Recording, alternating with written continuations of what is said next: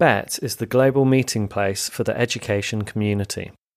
A trusted brand with more than 30 years of heritage, the Bett series promotes the discovery of knowledge and technology to enhance lifelong learning. Hello! Aruba, a Hewlett Packard enterprise company, is the global leader in secure, intelligent edge to cloud networking solutions that use AI to automate the network while harnessing data to drive powerful business outcomes.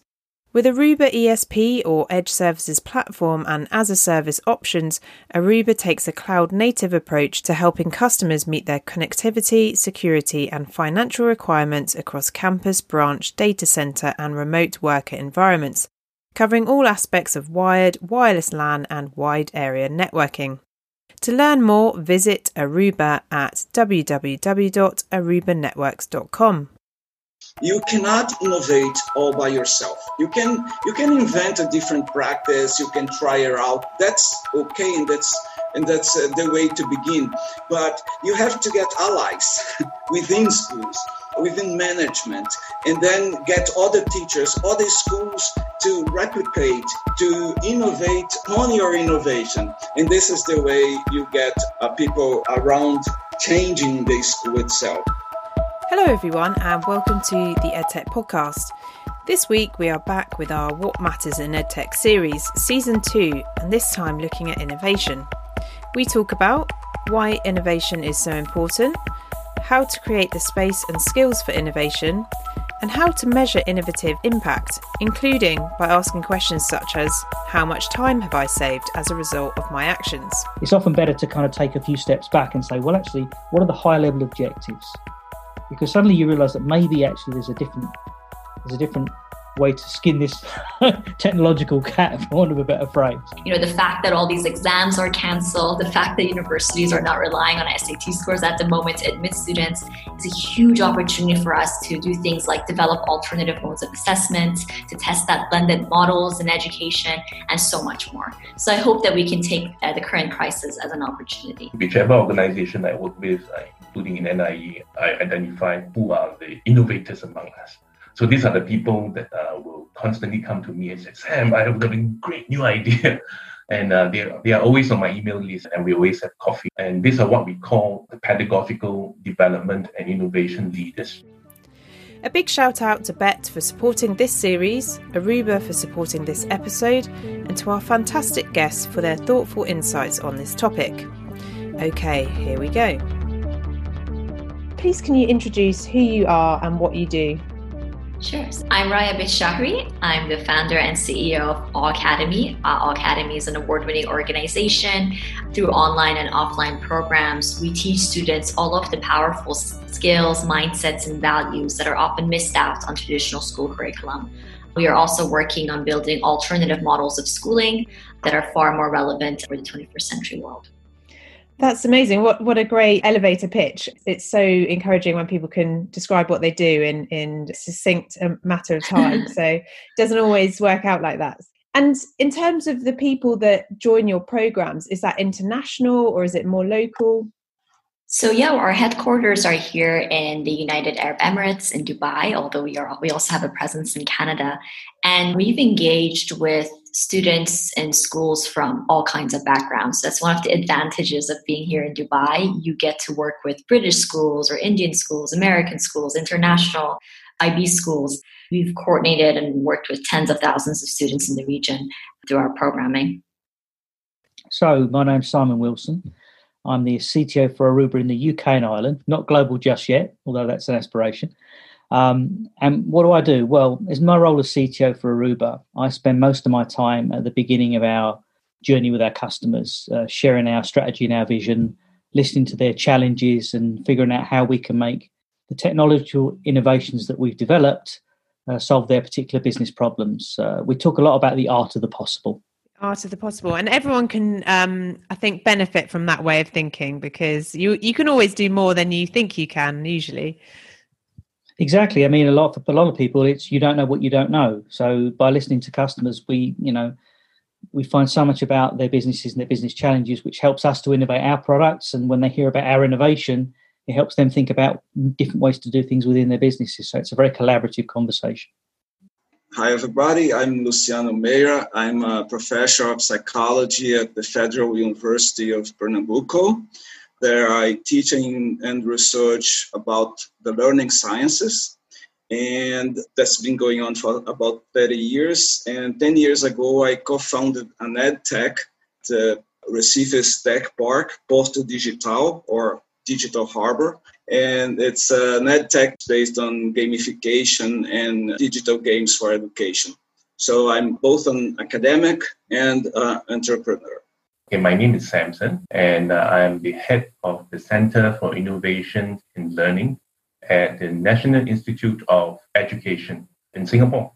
We are an institute of the Nanyang Technological University. Just a little bit more about our center. We are basically a center consists of a number of specialists. We do not, our primary goal is not about research, but we work very closely with our faculty in bringing about innovation in learning. We have a few teams, specialists over here in the, our center. We have uh, what we call the learning strategists. Traditionally, you probably know them as uh, instruction designers, but uh, we don't call them instructional designers over here because of the kind of work that they are doing which is very different from traditional instructional designers.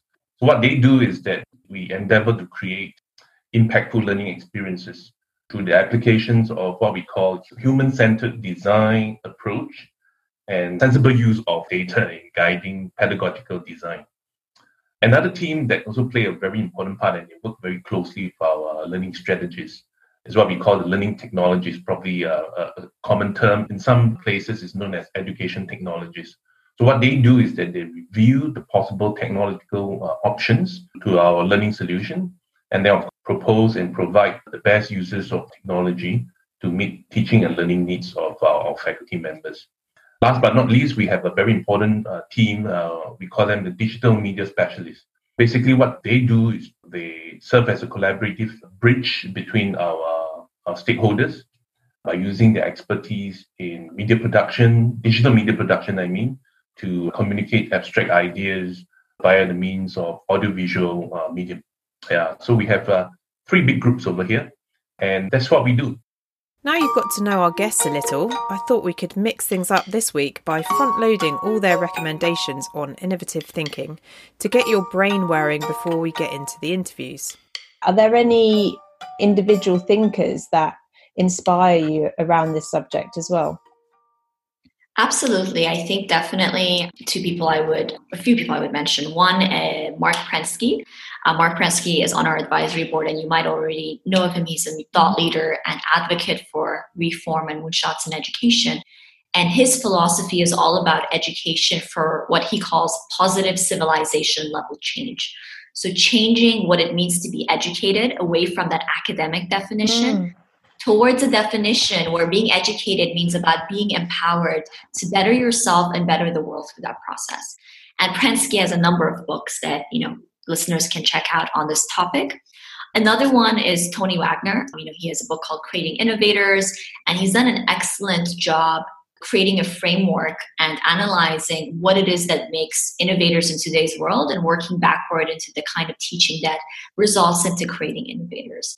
The third thinker or book I will put out there is my co-founder Ron Roberts. He has an excellent book called Cosmic Citizens and Moonshot Thinking: Education in Exponential Era, and you can find it on Amazon as well as ebook or physical. And it's an excellent blueprint of what needs to change in education and how. And he also has a lot of very well fleshed out case studies of activities and sessions and uh, programs that we've done in the past that you know with the resource of the books teachers can actually replicate in their own schools and in their own classrooms as well what resources do i recommend to inspire people in this space? That's a very interesting question. Um, i suppose don't be constrained by uh, traditional thinking about the way you've done things. Give yourself space. You know don't try and think about how you will achieve something. Try and figure out what it is that you need to achieve. Um, you know maybe take a step back. Um, some of the less interesting conversations we have with customers are where they come to us having already decided exactly how they're going to do something And sometimes that's entirely right, but it's often better to kind of take a few steps back. The first thing to say is innovation can come from absolutely anywhere. Um, I often find that the best ideas come from the people on the shop floor, the people who are dealing with the challenges on a day to day basis. You know, in healthcare, it might be the, the healthcare visitor that has to go to people's houses. You know, it might be the receptionist that has to welcome visitors into the building. It's, it's the people at the coalface. I think that's where the most interesting innovations in use cases come from. And interestingly, some of the innovations or the ideas they come up with aren't big ideas, they're small ideas. But if you can solve 10 of these little ideas, then suddenly that can have a huge impact on the overall business. So I think innovation can come from absolutely anywhere. Um, and I guess a book I return to quite often. Um, it, it's a very old book, actually. It's a marketing book. It's called The 22 Immutable Laws of Marketing. It's by two gentlemen called Jack Al Ries and Jack Trout. Uh, and it was written to explain different marketing approaches. But the reason I like to look at it is because it helps me think in different ways. Um, so uh, I, I, like to return to that particular book. So like I said, it kind of helps me refresh my, my thought processes quite a lot.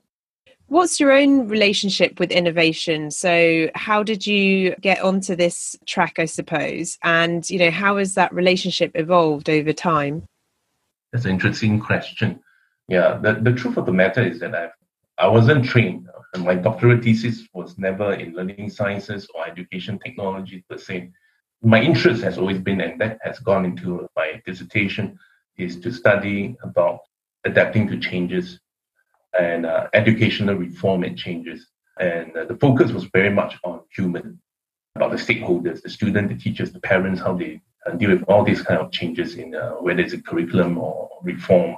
And we always find that uh, um, when it comes to innovation in education systems, and we find that there is a theory that fits in very well, which I still use today when I look at the how to go about uh, undertaking and making innovation work is by Everett Rogers uh, in the 80s. He talks about this idea, this model of diffusion of innovation. I'm not sure whether any listeners over here have come across this theory. It looks like a normal distribution curve, right? And he says that there are five different types of groups of people when it comes to diffusion of innovation. He talks about what he calls the, the innovators. Innovators are very, very small and very precious when it comes to innovation you probably see that in any population, right? Uh, about three to five percent. And these are the people uh, that you, you you don't tell them about uh, um, new things. These are the people who come and tell us about what new stuff is. That what what we should be doing, yeah, to make things different. And these are the people who have what we call the divine dissatisfaction about things that's happening all around us. So these are the innovators that will come and the second group of people who are very important to uh, uh, innovation would be what we call the early adopters. Again, not large in numbers, uh, but these are the curious people who talk a lot and work very well with innovators. And probably you will see about another 7 8% of this in the population. And finally, of course, a larger number, the next group would be the early majority. And then there's another group you look at them as the late majority, and then finally you have uh, a small, uh, well, sizable group towards the end, probably about 10%, with what we call the laggards. No matter what good things you give to them, that they'll refuse to change. so, so what Roger talked about is that you must be able to identify within the population who are this group of people. I'm not saying about that you need to pigeonhole people that way. But I think in the practical way of looking at innovations, we, we look at it from that point of view. So I take a very realist and pragmatic approach when we uh, when we talk about innovation. So it's very quickly whichever organization I work with, uh, including in NIE, I identify who are the innovators among us. I love that because I suppose there's a temptation when we're all so incredibly busy to close off from new inbound ideas as a sort of attack on our day to day to do list. Whereas actually, I suppose some of it is about creating a time or a, a, structure where you know you can listen to these innovators and their ideas and entertain them and then think about which ones are worth kind of pursuing yeah that's right yeah the central part about any innovation or in any organization uh, the people uh, you can bring the best and shiniest technology in place uh, if people not willing, uh, not excited, and they don't see the point of uh, those innovations, it will just fall flat. This is coming from experience and coming from reading uh, other organizations' experience, both in education and many different sectors. So, getting people to know this one part, getting people to be excited, that's even more important. Getting people into moving into action, need to galvanize that kind of uh, ground support for any kind of innovation to become sustainable and scalable. I just briefly mentioned about Professor George Siemens' work uh, earlier. I, I, think I need to emphasize a, a, little bit more about his work about connectivism. And I, I think I, I didn't do enough justice to talk about the importance and the influence in education about his work. And I would, I would like to uh, recommend it for the listeners to, to take a look, dive a little, little bit deeper, and maybe do a Google search he has done a lot of pioneering work in data analytics, uh, learning analytics especially, and he's coming up with more research in the use of AI in education. Uh, again, he's not only researcher looking into this. We have been collaborating with him and a few others in this circle to look at AI in education. I'm tasked uh, the working committee that's uh, looking at uh, how NIE go about doing that. So he, he is very much involved uh, in, with us in, in that kind of endeavor. And I, I just want to recommend that more uh, of our listeners perhaps pay a bit of attention in, in, in his work and uh, read more about that. Innovation is integral to us as humans. It's what distinguishes us from a constant dreary plodding. It's certainly not a linear process, but without it, we would be stuck in a present with all our present problems and no obvious way out. So, how do you get innovation started? And this episode is all about innovation. So I was wondering what your relationship with innovation is. If we think about perhaps when you were younger and then how that's evolved and developed throughout your career, how you connect with the idea of innovation.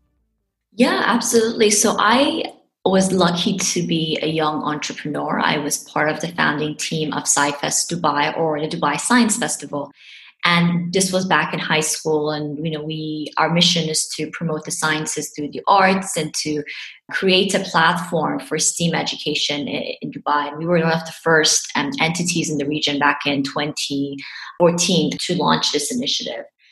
And a large part of the reason why my co-founder and I launched Awecademy is because we saw that the traditional uh, entities, traditional institutions, and regulators and systems were really failing to truly innovate. And we kind of fell into this trap initially as well. So, the very first two to three years of Awecademy, we were heavily extracurricular. We'd continue to you know do a lot of incredible programming won a lot of awards uh, teaching students these kinds of skills and mindsets but at the end of the day the students would go back into the existing system after spending an hour or a few hours with us and then they'd go back to the traditional system of education. And like many other ed tech companies we weren't having the most amount of impact and innovation by simply having a model like this. So my my hope for innovation in education is that people stop making incremental changes and improvement on the existing system, but instead start building alternative systems and models. And that is where I'm highly passionate about alternative models of schooling and uh, alternative models of education. And by the way, in the innovation world, the, the word for this is called edge innovation as opposed to core innovation. So, core innovation is when you do innovation from within. It's what innovation teams or leaders at schools are currently doing. Edge innovation is when you go outside of the system and try to design alternative solutions outside. And then that would then hopefully put pressure onto the core to change. When we refer to education, we're really referring to interwoven mix of many subsystems, right, including universities and employers and high mm-hmm. schools mm-hmm. and parents. There are so many different stakeholders involved. So, what that means is you have different layers of issues all interacting with one another, and different nodes within the system have different roles to play. And anyone who goes out to start changing this education system quickly realizes that you can't tackle one node of the system at a time. For example, you can't start developing radically novel curriculum without upskilling millions of teachers. You can't change the assessment methods to become more project based or micro based without changing the university admission system. You know, you can't change the narratives around success in schools without educating parents on the changing narratives in the world at large. So all of these issues interact with each other. It's kind of like the classic chicken or egg causality dilemma, except that there are multiple chickens and there are multiple eggs here in the situation. So what we've seen is that, you know, from our perspective, we've had to do like all of the above. So we work with regulators, we're in conversations with regulators and accreditors to start accrediting alternative models of schooling. We, over the course of the pandemic, did multiple webinar series for parents around the future of work and future of education to upskill parents. We even work with a lot of traditional school providers um, and their innovation teams in order to kind of start integrating some of our curriculum into existing system. Ultimately, you know, you have to do, you have to be able to work with all of these stakeholders. I don't think change, true innovation in education happens in isolation. It happens through a paradigm shift of all of these different stakeholders working together towards a common vision do you have any advice to educators listening in who, who might be interested in how can I help cultivate this idea of being an innovator is, is something for me in their students? So rather than imposter syndrome, like really believing they can be an innovative thinker. Yes, actually, in fact, we created a, a process, a weekend long workshop. It's like Startup Weekend only focused on the developing didactical sequences or didactical practices that could change the classroom from teaching to creating learning scenarios and so this weekend long it's not was not about creating devices or applications like Startup Weekend originally, but to creating different approaches to teaching specific curricular units. So if you have a process on how to innovate, and it doesn't need to be design thinking as, as an approach, but uh, you have to be very specific on how to, again, to see emerging problems, to refine problems, to, to create a unique value proposition.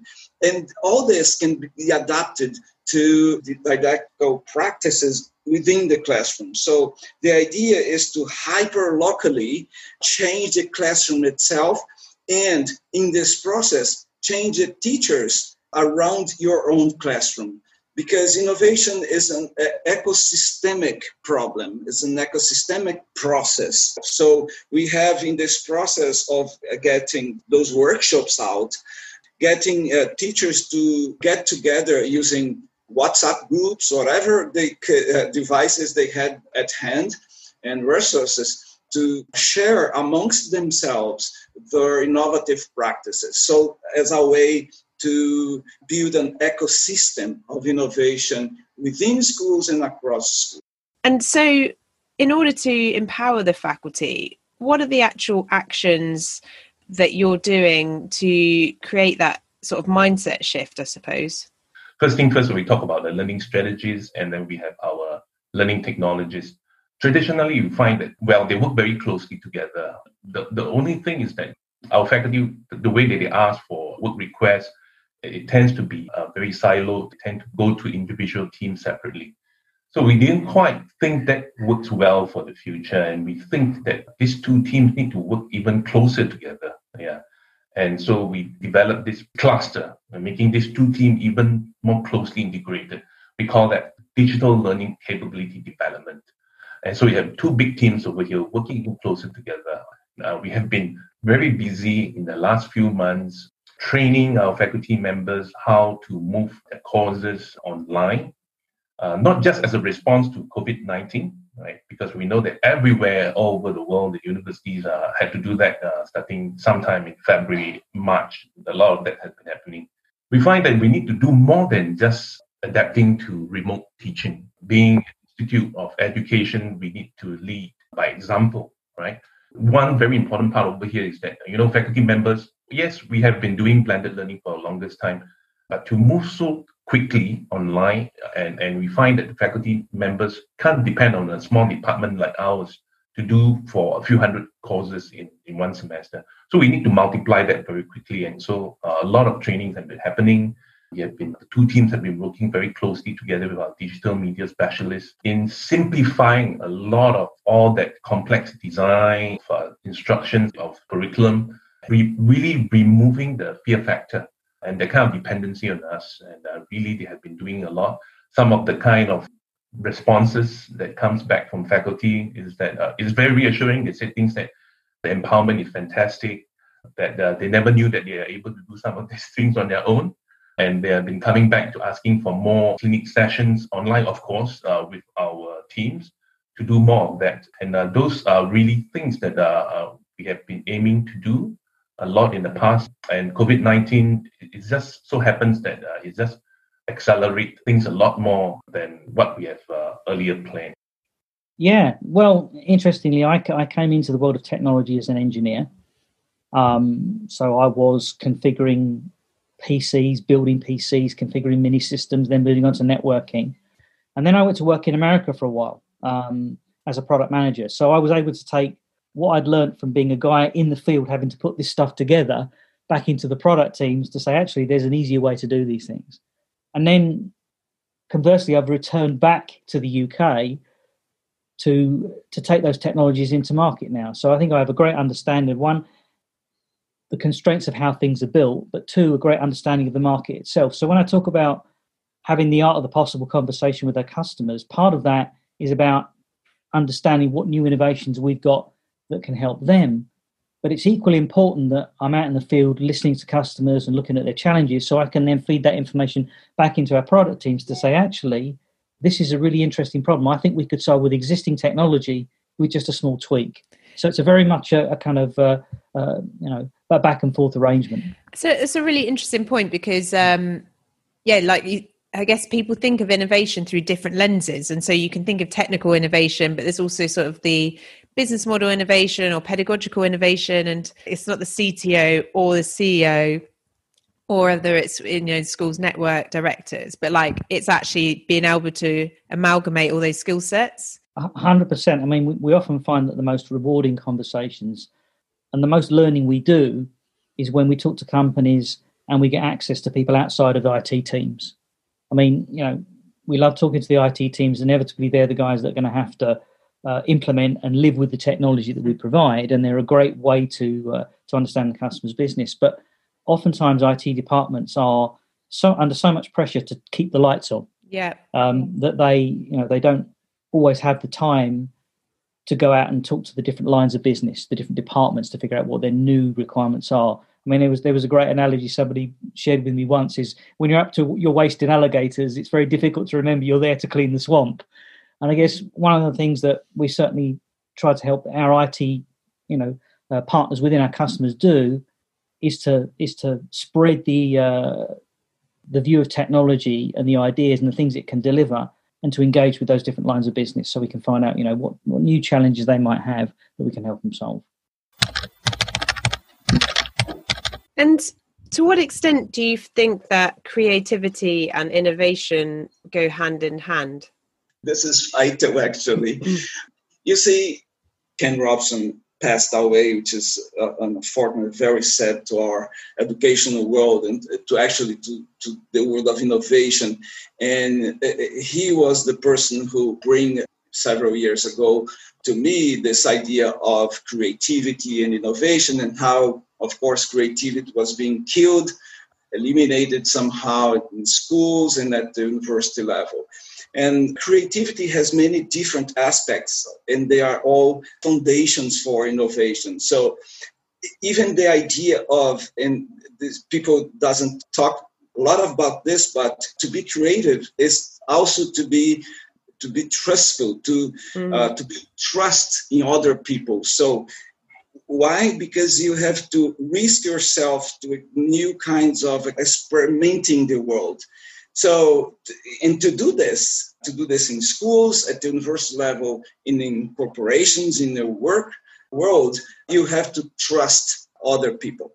So it's funny because it looks like two different things creativity and trustfulness. but in reality in, this is just an example how creativity has many different parts to it how trusting others are critical to innovation because you have to risk to try different paths different process different models of thinking for a, a given problem i'm really inspired and energized by listening to you and I'm, if people are listening in and thinking the same, but wondering can that be scaled up? Is there either a sort of coordination factor or an expense factor to scaling this up that would limit this from being accessible to a larger number of children? What would your answer be to that? I think there is a number of things to keep in mind.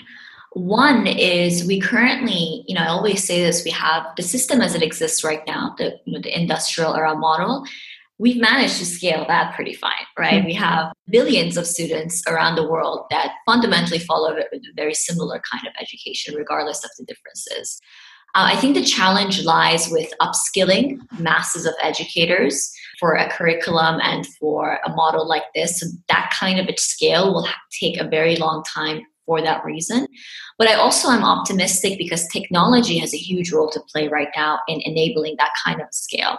So that's been around our philosophy is we've been also building out an online side of this that would really make it highly scalable. Outside of education, there's an excellent book and resource called Exponential Organizations by Salim Ismail, and his team have actually built a framework of the 11 characteristics of highly scalable, highly radically innovative organizations. Hmm. Um, it includes everything from using dashboards and interfaces to algorithms and community engagement. These are based on actual evidence of how organizations have scaled. And we really think we need to start applying those similar philosophies into education. So imagine running a school as an exponential organization by leveraging the same framework that Facebook and Airbnb have applied to get to a large scale. So that's also been part of the conversation for scaling for us internally has been integrating the characteristics of exponential organizations into how we run future learning hubs. More than any other year in recent history, 2020 has seen innovation on a global scale as we adapt to a new set of circumstances. Okay, brilliant. And then, just generally speaking, how have you found 2020? Well, in some ways, it's very similar to many other years. I've been working from home for the last 20 years, really, off and on. Um, so, so the whole idea of you know, kind of sitting in front of your desk at home and being on conference calls, and obviously more recently, more video calls with your customers and your partners, is nothing new to me. Obviously, what's very different is the fact that I would do that for some of the time, and then I'd want to be out in front of customers, you know, visiting their premises, walking around their offices and the hospitals and the schools to kind of get a feel for for some of their challenges. That I haven't been able to do. So, so while you know I can understand some of the the challenges people are having uh, working from home, um, even us seasoned home workers are feeling these challenges as well. And I think also a lot of the uncertainty around well, what's coming next. I hear a lot of people talk about this term, the new normal, I'm not even sure we know what the new normal is yet because this is a constantly evolving landscape of things that we're having to go through. So I guess part of my job as, as art of the possible and, you know, as, as, as bringing our innovations to customers is figuring out not only how can we use our technology to keep people working and operating, keep their businesses moving, how can we help them with their kind of safe return to the office or the schools or the workplaces, um, but also, how can we help them innovate so that they can kind of climb their way out of this pit we're in at the moment, where you know business has slowed down, people are worried about spending money. So, how can we use technology to help them evolve into whatever the new normal becomes as we move out the other side of this? And and that's very interesting because I think you know there's a human tendency to towards what's familiar and what feels safe. Um, so, what would your advice be to you know when you're having those conversations with customers um, in terms of how to start that art of the possible and to think in innovative ways and to sort of build a, a structure around that so that it, it does become something that's achievable as well? Absolutely. And you're right. You know people tend to like to keep with the familiar um, interestingly what you know the whole kind of lockdown covid thing has taught us is that some of the, the ideas and some of the technologies and some of the ways of working that would have been off limits in the past, unthinkable things to do, actually suddenly become very easier to do and much more beneficial. So, for instance, you know, we've been helping customers where they have sectors of their workforce that were traditionally office based, maybe call center operatives that would sit, you know, literally go into the call center and sit behind a desk on the phone all day. You know, there are financial traders, for instance, that went to an office to do their trading in kind of the bullpit environment, and yet, as needs must, they've moved out of that environment. They've gone to work from home. So you've got call center operatives working from home, and you can sometimes hear kids in the background, which is lovely to hear.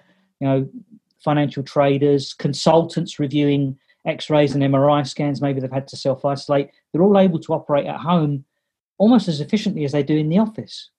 Um, so I think one of the pieces of advice I would give organisations is just because it's the way you've always done it doesn't mean to say it's going to be the way you always have to do it. Fantastic. And I mean, what I'd love to ask you is what you're working on that you're excited about that's coming up. But I mean, there may be some limitations as to what you can share. But if I were to ask you that question, you know, what can you can you share with us that you're developing and thinking about next? I suppose. Yeah. So I, I guess there's three things. One is I always get excited when we make things faster, faster performance, because we see this constant uh, seesaw between the performance of the devices people have in their hands and on their desktops and the speed that they can transmit that information across the internet or across their networks to the servers. So every time we can make something faster, I get kind of excited. So uh, just over a year, actually 18 months ago, we introduced uh, a Wi-Fi 6 platform, which gives Wi-Fi at four times the speed of you know, the previous standard. Now, what's interesting for us is that this, we were able to deploy this technology ahead of most people having a device capable of supporting it, meaning that we've started to see people take up that capability to start to use that in anger over the last kind of six to 12 months. That's exciting. So, I like it when we make things faster, gives everybody a better experience. Um, the second one is is around security. Um, you know, the way we've connected to networks and the way we built them has not really changed much in the past 20 years. Not really. Um, so I guess one of the things that excites me about what we're doing at the moment is we're changing the way people are able to deploy their infrastructure from being you configure it to do a specific job and then people attach to it and use it to it being a blank canvas waiting for somebody to attach then we identify who they are and what it is they need to be able to do, and then configure the network at the time they connect, which of course tremendously saves the amount of time for the IT teams in the deployment phase. Mm. It means they don't have to go to site quite as much. It means that if there's a problem, there's less things to sift through in a config to fix it. So it benefits a, a lot of people. It's a big change in the way we build networks. And I suppose the third area is how we're using location services to ensure a safe return to work uh, and for contact tracing capabilities. Now, interestingly, these location services are not new technologies. They've been around for quite some time. Certainly, one of them, Wi Fi location, has been used for retail for many, many years to identify how many people stood outside the window and how many people went in and how many people went from where they were buying things to the checkout. So, so this retail analytics piece, it's exactly the same technology we're now using to give students in universities and workers in office spaces a real time view of, well, actually, the library's quite busy now. Maybe I don't want to go. Yeah. I mean, we've all been on a train, haven't we, where we've seen a little TV screen at the top showing us how busy the carriage is, and maybe there's a carriage two or three along that's not so busy. That same technology is being developed, is being used in uh, in office space using Wi-Fi data to help us understand how busy places are.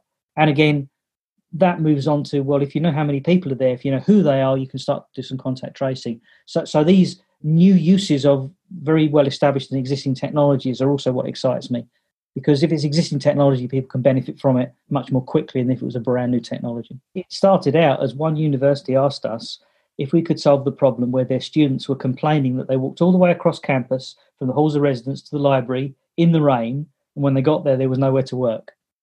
So suddenly this starts the juices flowing, you know, it starts thinking, well, actually, yeah, we can do that because we can count the number of people in the location because everyone's got a phone. So if we can anonymize that data and just use it as a people count, suddenly that becomes very useful data.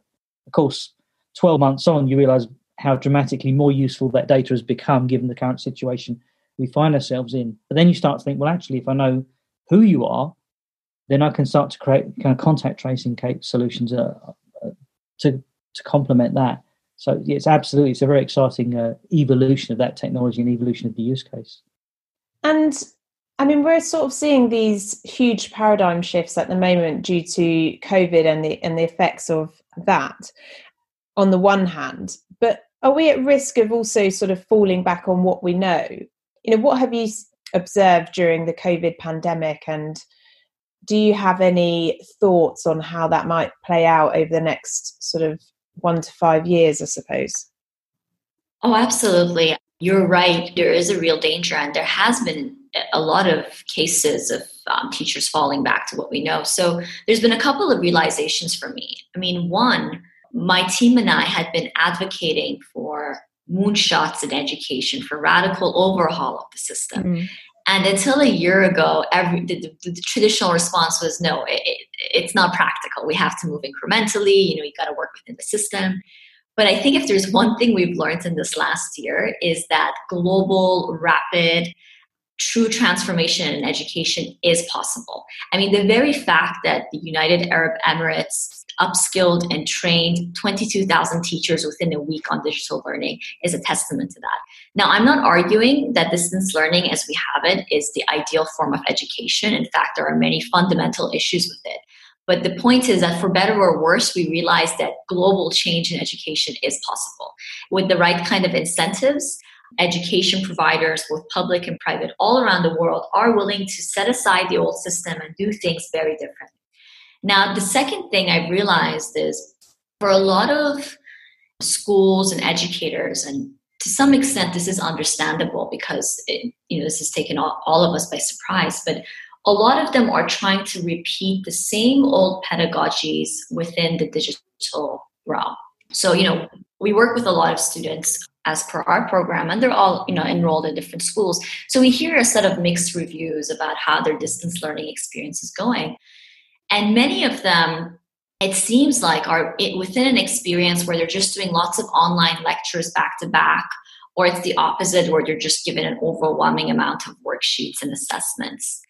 And it seems like we're just trying to do the same thing that we did offline, but online.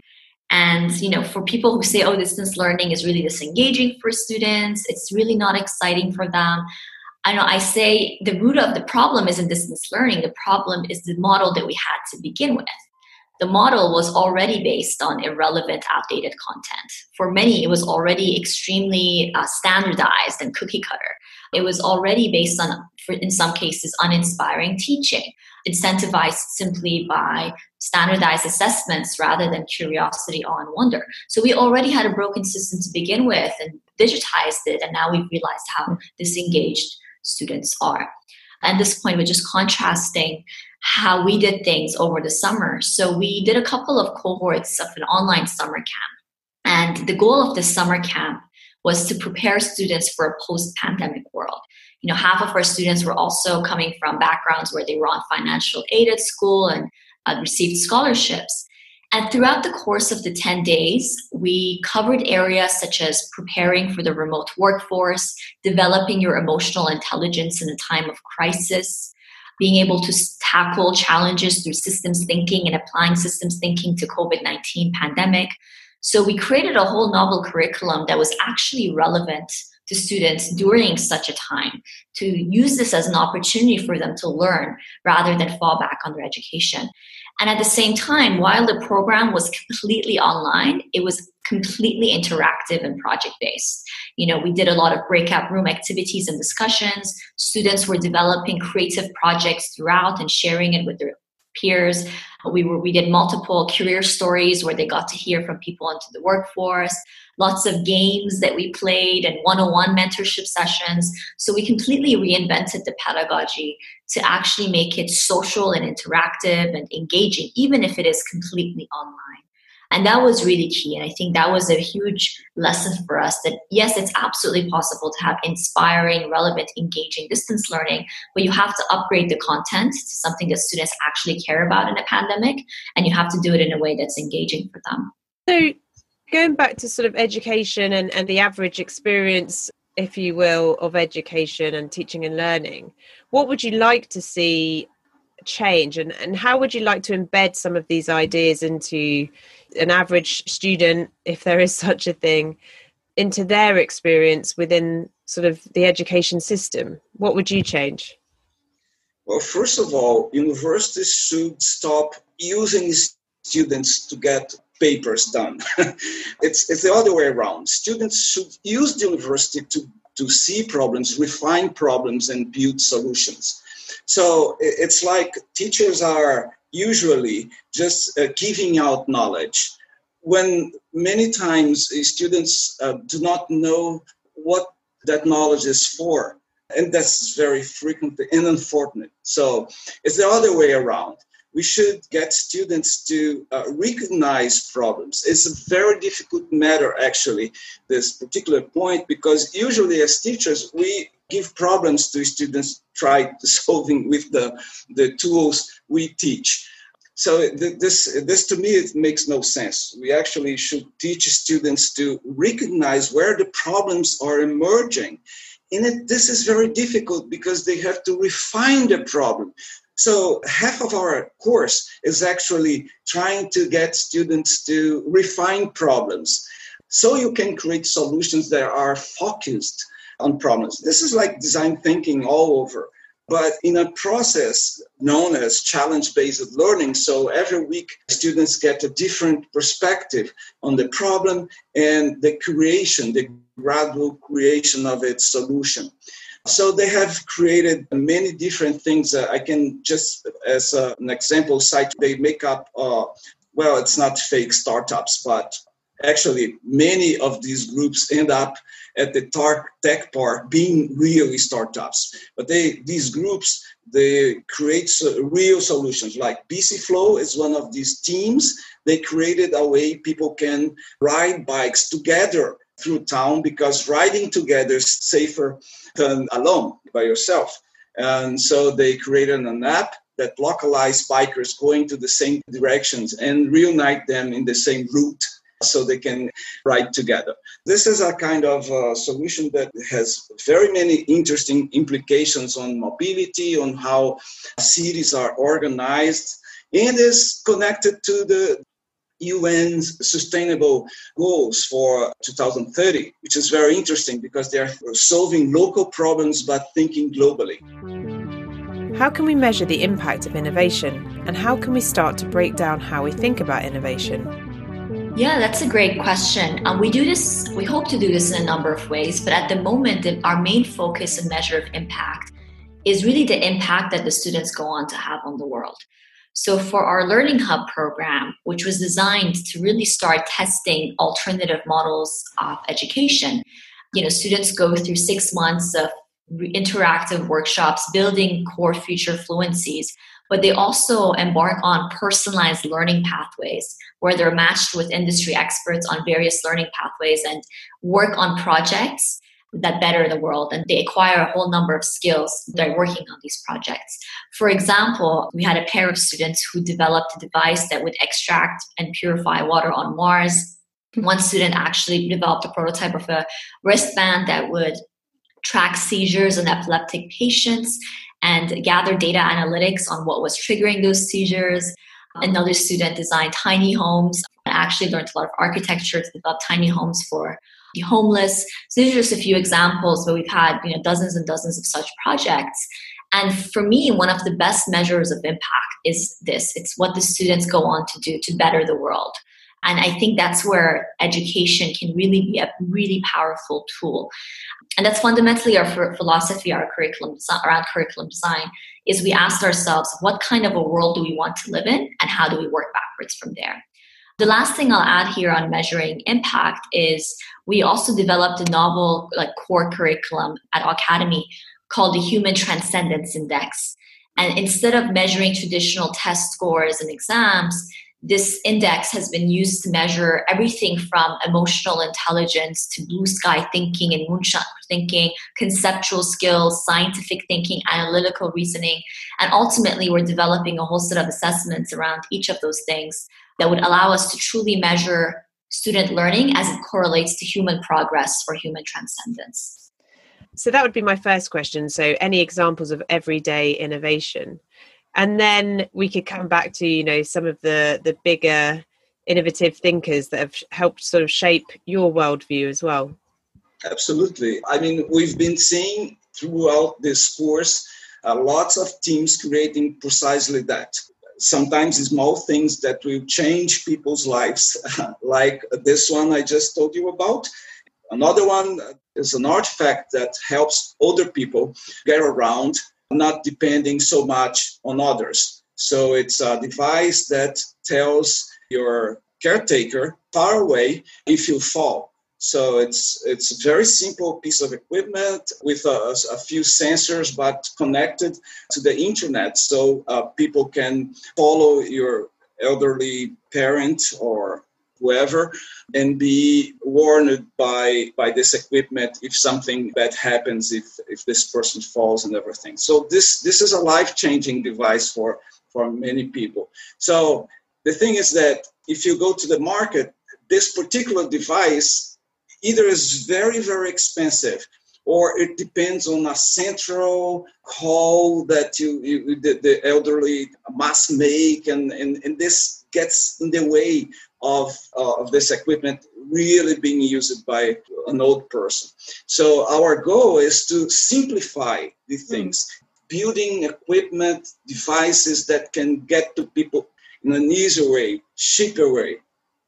So sometimes it's simplicity and lowering cost. It's not always increasing technology or adding things. It can also be stripping back. Absolutely, because actually, a great uh, many deal of innovations come through the business model that's attached to it. How can we measure innovation? Um, well, I used to, many many years ago. I used to uh, work for a company called Bay Networks. Maybe some people here would, would listening, and um, we had a CEO at the time, a guy called Dave House, and he said the whole purpose of networking was to eliminate the constraints of distance and time. So, if if you wanted a measure of uh, of of success of what we do, I guess. It, it, it, you could look at it from the lens of, well, how much time have I saved people? How much distance have I saved people having to travel? We all want to travel because we're social animals at the end of the day. If I've saved you time, you know, if I can save my file to the file server in half the time I used to, um, if I have to spend less time figuring out how to use this piece of technology and connect to a network than I used to, then that's a big benefit. So I guess if we can measure it in terms of how much time um, we've saved people and how much distance we've eliminated them needing to travel, then maybe that has wider benefits for sustainability, you know, carbon footprints, you know, all those kind of things as well. So maybe distance and time are two ways to measure. I absolutely love that. And um, yeah, I love the fact that, you know, you give it's the big picture stuff, so sustainability, etc., but also the personal angst of watching a file save. And you totally get that because yeah on a day-to-day level when you know these things start to get people down so if you can make it quick and seamless it really does affect people's uh, working lives i think so 100% yeah i mean you know people want to get on with using technology they don't want to have to spend time waiting for it to do its thing yeah. so if we can if we can eliminate that wait time then we eliminate frustrations and and we give people more time back in their day to do other better things what does all this mean for education and how can technology help? Yeah, so uh, I guess we have to think of education in the different kind of sectors and the you know years that we have. So you've got primary education where everybody's used to just going to the classroom to learn, right? Very little in terms of distance learning, or maybe a little bit of homework and you know logging onto some some websites to do some math homework and that stuff. But most of the time, you go to the classroom to learn. And then, of course, you've got the, the, the secondary and the sixth form kind of colleges, slightly getting a little bit more autonomous, um, a bit more distance learning was involved there. And then, of course, you've got the universities where there was a lot of kind of self paced uh, learning. You'd go into your lectures and you'd, you'd go into the labs and do some work. So we've seen changes across all of these different sectors. I mean, I'll take higher education first in the universities. You know, for a lot of the students, it's one is about the learning, but two, it's about the experience. So, I mean, I, I, have to feel sorry for some of the university students going into university for the first year this year, because freshers is a big part of that. So, not being able to do that in the way that everyone's done it in the past maybe could be seen as a detriment. But on the other hand, maybe it, maybe it's different, right? Maybe they spend more time engaging online. Maybe they're better citizens online. But certainly, what does happen is that there are some things that you can learn from a distance that you traditionally wouldn't have done in the past. So let me give you an example. So if you're writing a document, researching on the internet, absolutely you can do that wherever you want. You don't even need to go to the library these days to do that kind of thing. But if you're going to use a lab or some equipment, things that weren't traditionally um, accessible remotely, then that becomes a bit of a challenge. So we were certainly helping a few of our university customers extend secure access into their laboratories and indeed for some of the research projects, because you know research money is, is, is, a big part of university funding, um, to help them continue that work for the students that couldn't go into the lab. Um, implementing systems so that they could have uh, social distancing within the labs.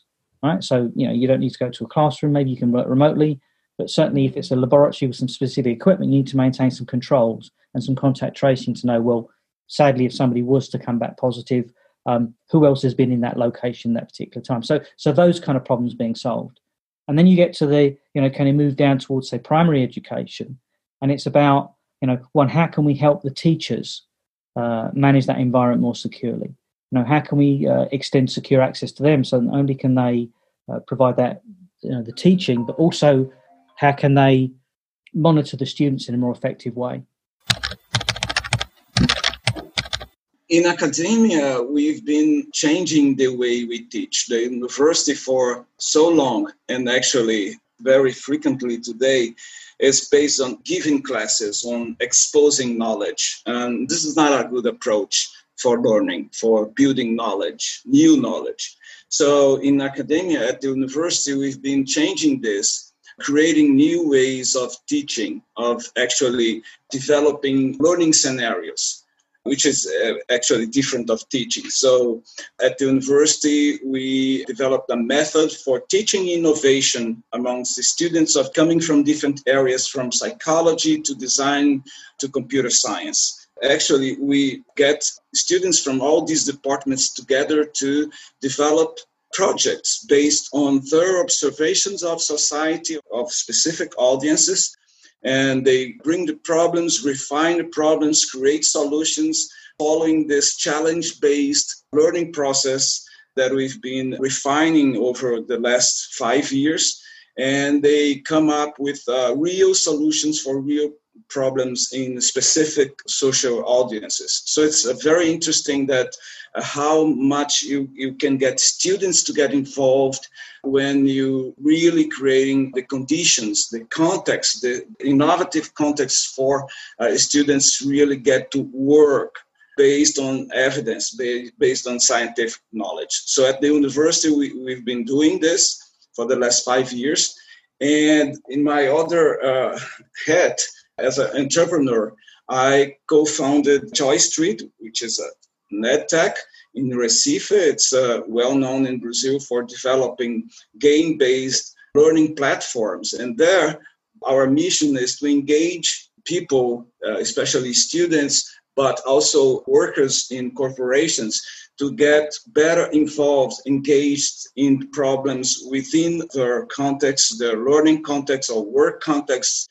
And this engagement motivate them to learn and to develop uh, new perspectives about about what whatever they're doing. So we are devising and creating different approaches to get people engaged and self-motivated to solve problems couple of things there. One is the mention of the sort of interdisciplinary approach and bringing people from different disciplines and different perspectives together to rather than sort of saying there's one way, this is the way we solve a problem, actually just creating the right conditions and, and perhaps that being yes. where innovation happens. Have you seen this sort of play out? Obviously, recording this during the COVID pandemic have you seen any encouraging examples of innovation recently or in 2020 which perhaps have come out of this way of thinking of actually just reaching out to people from different disciplines to actually try and tackle an issue? We've been actually promoting series of uh, events and calls for action here in Recife based on this on this perspective of bringing different people from design programming developers and educators to think of this both in our companies our tech park is comprises a set of 350 different companies. So these companies are, are involved, very much engaged in this, in this kind of approach. But uh, our main goal is to, is to have students at the university to, to view the world as a set of complex problems that cannot be solved within only one perspective. So problems are multi-causal uh, dynamic or open systems that they must be seen from different perspectives at once. So that's why we get them to collaborate with uh, uh, people from different areas. This is critical, actually, for building a different kind of society, more equal society. We are facing, as this sanitary emergency tells us, we're facing very complex and uh, huge problems. Uh, you know, climate emergencies is knocking on our door, and we have to get uh, the young people prepared somehow to, uh, with the skills that get them to collaborate, to think together, to think differently, to think innovatively. And, and you mentioned the the use of data as well. Could you expand slightly on how that's informing probably the course design, but any other areas as well? Yeah, absolutely. Yeah. So you see, the, the data inform us about a lot about how some of these measures that we have put in place, whether is it working, whether uh, which area that the gaps that we have not previously addressed. And so, but the data needs to be dynamic, need to come to us very quickly in time to guide our intervention program. So what we have done is that we have put in place a data visualization platform, which is very new as I speak to you. Yesterday, I was just uh, talking to our team members how to refine that so that it becomes more dynamic. We don't have to go through the usual, well, we, we still need to feed in the data. We still need to have some form of survey or some kind of focus group discussion. But those data, once it comes in, we want to automate the process that it can quickly bring to our attention, like a dashboard, able to use a, a way of describing it. And uh, we can very quickly adjust because we want to customize this for different, what we call the academic uh, group where it could be sciences and uh, humanities. They have very different needs when it comes to uh, training. So we want to be able to respond to that kind of needs. So we have that kind of setup over here. There's another one is that uh, which we have done come close to almost a year is that we deploy a conversational AI, or uh, in simpler terms, some people call that uh, chatbots. Chatbot was used very commonly in many places when it comes to providing performance support or even some kind of IT help desk support. But for our case is that we are looking at how can we help our faculty get access to a lot of these kind of resources that my predecessors, just not only me, we have been around for quite some time. It's just it's so difficult for them to navigate and get to what they want to. And so often they have to call somebody and talk to somebody. But we can't be there 24 7. So we find that if we have e-specialists, we call to 24 7 be able to serve the needs of our faculty members and be very interactive with the faculty, uh, then that would be fantastic. So that idea came about. And th- there's a confluence of many factors because by that time, we find that the technologies and uh, of chatbot has matured so much that we can really maximize that to our advantage. So that came to fruition when we have uh, what we call uh, e-learning uh, specialist by we, we, we lovingly call uh, Tessa. And so Tessa was very good in providing that, talking to student teachers because we, we train teachers over here, where to go for the uh, learning theories, uh, the learning design, what kind of technology best fit the kind of design they're looking for. Uh, so that that was really quite a revelation to us. And so with that, we are really powering a way to look at how to move on to create if, if you like, a smarter Tessa uh, as a smart virtual teaching assistant for our faculty. And of course, we also want Tessa to have a different uh, twin sister that can do as a learning companion for our students. And so it works both ways. And uh, to get to that part over there, we really need to look at expanding the kind of use of data, the way that we collect and visualize those data, and to help, you know, creating smarter Tessa uh, in years to come. So that's some of the thoughts we have, some plans we have in place. And, and, and a lot of these solutions evolve around capturing data. I mean, I guess internally we have this phrase data is the new currency because when you've got data about something, you can look at it through so many different lenses and you know kind of twiddle it and tweak it um, to kind of provide so many different insights as to what you know one people want to do, but maybe what challenges people are having uh, connecting to things. And we're starting to apply a lot of artificial intelligence and machine learning to this data now to try and spot patterns or anomalies that will help us solve either networking problems or indeed you know provide uh, new opportunities for our customers. And are there any times when innovation isn't appropriate that you can think of? I think it depends on how you define innovation, right? I think if innovation is our capacity to solve problems, if it's about constantly improving experiences and systems by radical leaps and bounds, I really can't think of any. I think that I think that we should never be static. We should be constantly improving and learning. It's an it's an experience and a journey rather than an endpoint. Yeah, I love that because um, people often talk about digital transformation, and obviously, actually, it's just a continual process. So the technology is never going to stand still, and the need to adjust things doesn't either. So, love that. Absolutely, and I think that applies to curriculum as well. We, for the most part, the curriculum we developed at its core, it's pretty much the same as it was a couple of decades ago, if not more.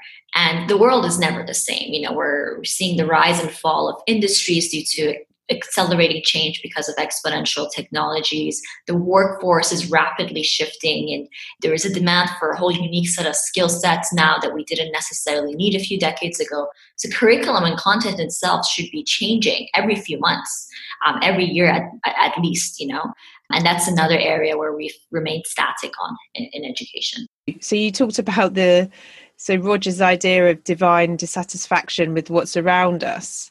And I, I love that phrase, that's great. But also, is it the case that quite a lot of our innovation globally is sometimes geared towards things that are quite peripheral? So if you think about, I don't know, creating filters for social me- media or other kind of entertainment, how do we make innovation or create innovation and sort of gear it more towards some of our biggest problems or most impactful areas. So for example education or healthcare or is there a need to kind of steer more innovation towards those areas?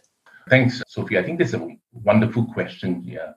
I, I think by and large, when we look at innovation, when people talk generally about innovations, it's very much revolving around the business aspect of the industry because economic is such a huge part of our life. But increasingly, I think there are various groups have come to realize that economic cannot be the only driving force when it comes to putting our resources into innovation. The environment is important. It's gaining a lot of. Uh, I mean, we have been talking about it for decades, and nobody has actually acted on it. And uh, in fact, there were a lot of opposing forces for various interests in that. And increasingly, I think it's getting a lot more traction now although there are still opposing forces to even derail some of the earlier gains. But I think the technology that enable a lot of dissemination of information, uh, particularly the social media, has helped a lot in getting this you know, such important information. So it's like uh, it, it becomes essential right now for us to move not just about economic innovations, but it's also about other important areas like environment and, of course, the other one that we just mentioned about education. So, technology by itself, when we talk about learning technology, it's not a special class of technology on its own that is just for education. A lot of the kind of uh, learning technologies that uh, we use in education today, uh, it comes from other areas as well. And some of these technologies just lend itself to teaching and learning. I give you one example about this will be social media. Social media is created as a kind of consumption, right? So for like the likes of Facebook, the likes of Instagram, and now we have this craze about TikTok. Well, well that's quite, controversial. I'm having problem in America, but with that, they, they they enable people to come together to consume, to enjoy it as a, as a form of entertainment but it's also enable a place for people uh, exchange of ideas, right? And with that, that has spilled over to, to education. So when it comes to designing what I mentioned to you earlier about using WeWorks, is that the whole platform, we want to make it social media like. Right. So with that idea that flows over here is that we, people like to be connected. People like to be connected in physical, face to face terms. And if they if they are not being together face to face, the technology enables that for us to still stay connected. And if you build a platform that is Instagram like, is Facebook like, and the ease of, uh, of getting notification and responding to uh, fellow classmates' thoughts about certain thing. It could be something that the person has been thinking about the whole day, and then suddenly there's a eureka, and then started posting that uh, in, in their platform. And, and that enable that kind of uh, learning uh, and what we call the co-construction of knowledge to happen all the time. That's almost everything for this episode. Before we go, some final recommendations on how to approach innovation to make it more manageable. I think oftentimes it's not necessarily a conversation that marks, we need to build a new technology. What a great idea I've got for that, because you know that that is a very long term play. Um, you know, the time from the idea to being able to benefit from the technology you develop as a result is, is, is quite long.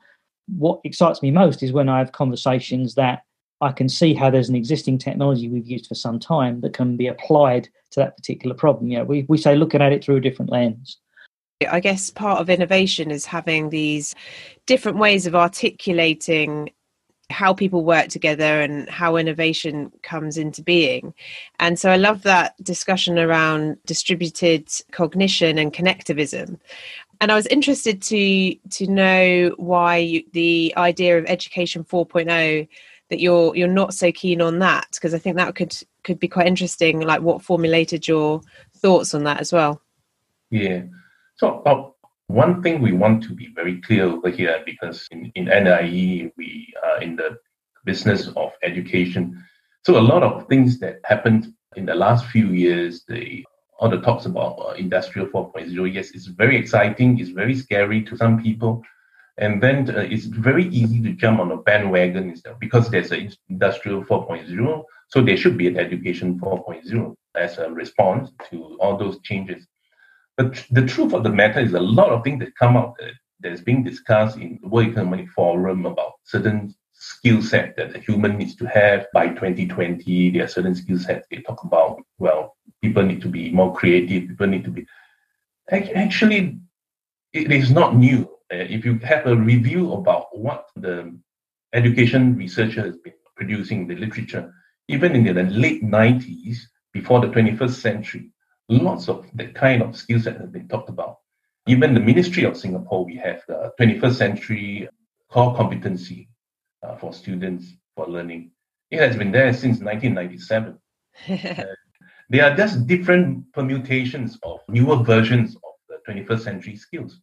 So that's that's the reason why I, as an institution, we are not that keen to just jump on a bandwagon and hang on to uh, certain terms to make it sound well. I, I'm not accusing anybody for trying to do that, but we just want to be very careful about just coming up with a sexy label for for certain things that uh, educators have been doing, have been working very hard on.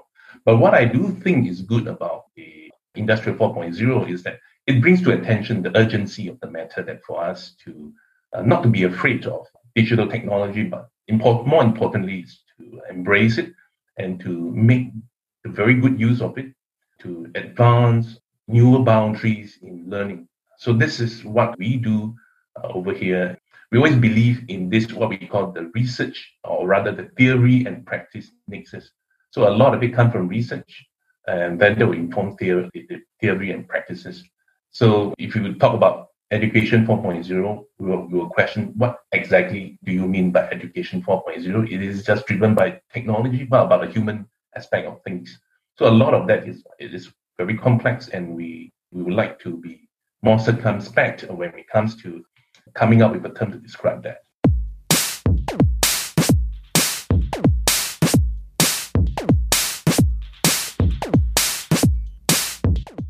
Thanks so much to our guests this week. Some of my personal takeaways were remembering to step back and create the space for innovation, to be careful not to replicate poor design by simply digitising it, to be cognizant of the ecosystemic nature of innovation, i.e., try not to do it all yourself, and to not get caught up in faddism, so think practically.